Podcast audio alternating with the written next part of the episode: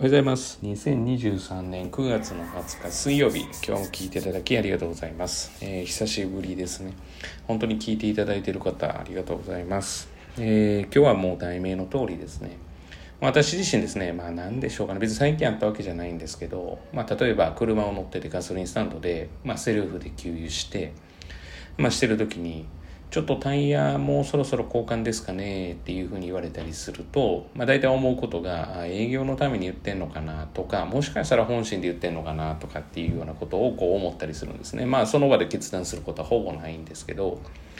まあそれで例えばタイヤさんに見て、タイヤ屋さんですかね。まあに見てもらった時に、まあガソリンスタンドって、まあ私が知ってる限りタイヤ高いんで、高いっていうのはいいのが、あのでもいいのって言ったってもう今やもう結構そのブランドにこだわらなくてもいいのはいいので、まあそう特殊なものは別ですよ。例えばパンクしても一度ちょっとあったんですけどね、あのもうこういう余談ですけども、パンクしてもあのはちじゅっキロぐらいは、えー、とそのまま走り続けられるタイヤとかランフラットタイヤですよね。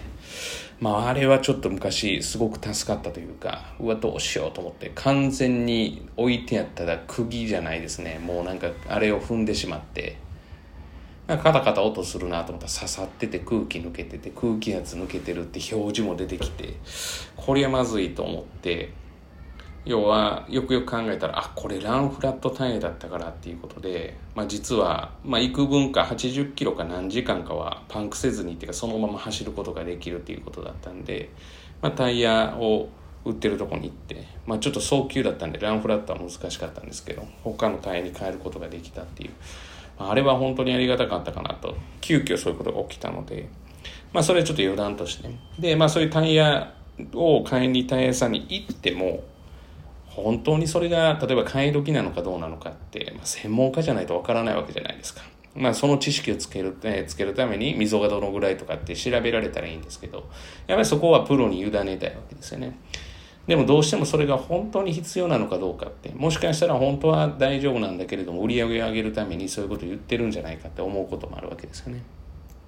だから塾でもそういうのがあると思うんですよ。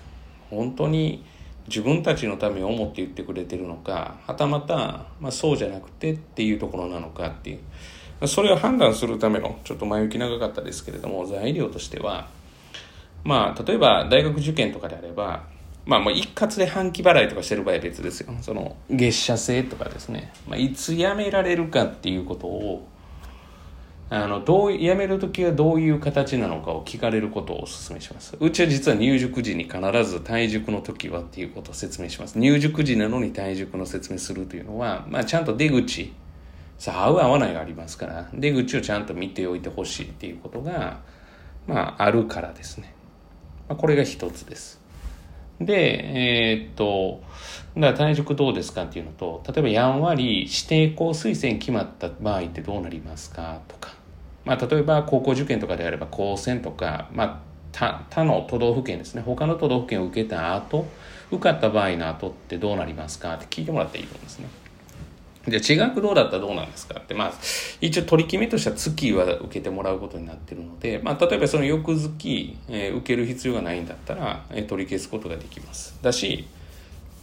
まあ例えば大学なんかでも指定校決まったら、もしそれが授業前だったら一応うちは取り消すことになってる、取り消されるんで進めます。やめな、やめていいよって。まあお金ももったいないし、まあそれだったら違う形でそのそれを投資する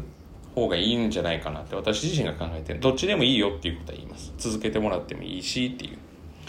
まあそんな感じでアドバイスをするわけですね。まあこれが例えば自分本位というか、まあ、塾本位であればおそらくあのいや指定校決まってもやっぱり今から学校の勉強は続きますからやっときましょうとかっていうふうになるわけですよね。まあそれがその先本当に役に立つことであればいいと思うんですけど、まあ学校の勉強だったら自分でやったらいいと思うわけで思いますし、まあ高校受験だったら終わってるんだったらそれでいいですよねっていう、その後続ける理由はないですね。まあ続けたいって言ったら続けたらいいと思うんですよ。続ける場合はですね。でも自分本位なのか塾本位なのかって今の質問でおそらく解決できるんですよね。だし、えーと、辞める場合ってこの入塾の時、入学入塾の時に辞めるっておかしいんですけど、辞める場合ってどうなるんですかっていうのは聞かれた方がいいと思います。はい、まあ言って、えーと、こう喋りを専門としているものですから、まあ、話はそんなに下手ではないと思うんですね。私はそんな自分ではうまいとは思ってないですけど、言いくるめようと思って言いくるめられるんですよね。性格上ちょっと無理なので、私はもう全部正直に話してしまうっていう、良くも悪くも昔保護者の方にも言われたんで、まあ、それは好き嫌いはあるかもしれないですけど、私は好きですと。まあそのそれが目的が何なのかって言ったら、その子を伸ばしたりその子を幸せにするっていうことですから、だからそうしたら別に親御さんがもしそのまま勉強続けてほしいと思っても、まあ、例えば大学に入っても勉強がすごくきつくなるんだったら、逆に高校生のその決まった後は遊ぶことも大事じゃないかなと思うんですよね。うんで遊びから学べることもたくさんあるわけですから、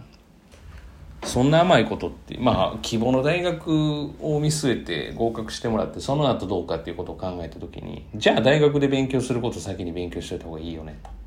で、それがその塾でできるのかどうかって考えたときに、できるんだったらやったらいいと思うんですけど、できないんだったらやるべきじゃないんじゃないかなとか。まあ、その子が本当に幸せになることを考えたときに結論が出せるか。塾側の話じゃなくてですよね。うちは結構もうすぐに辞めたらどうって言うんで、もう珍しい塾だとは思いますけれども、いやそんな余裕があるわけじゃないんですよ。あのぜひぜひ皆さん来ていただきたいんですけれども、でもその子の幸せを願わなくて、なんでその仕事してるんだって思うんで、もうそれがポイントですよね。だから、まあ、行かれる塾で聞かれたらいいんじゃないかなと思います。はい、どうですかっていうことで、まあそんな感じかなと思います。えー、本日は以上です。えー、今日も聞いていただきありがとうございました。